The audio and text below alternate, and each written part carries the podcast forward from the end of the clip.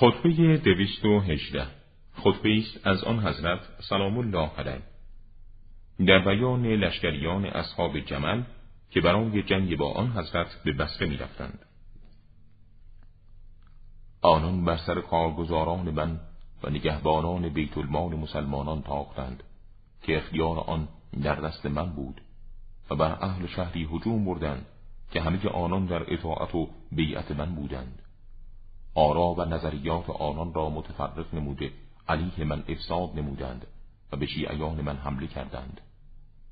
گروهی از آنان را با هیلگری کشتند و گروهی دیگر با تحمل شدید شمشیر در دست بشردند و به دفاع جدی برخواستند و شمشیرها زدند تا با صدق نیت و گفتار و کردار به دیدار خدا شتافتند.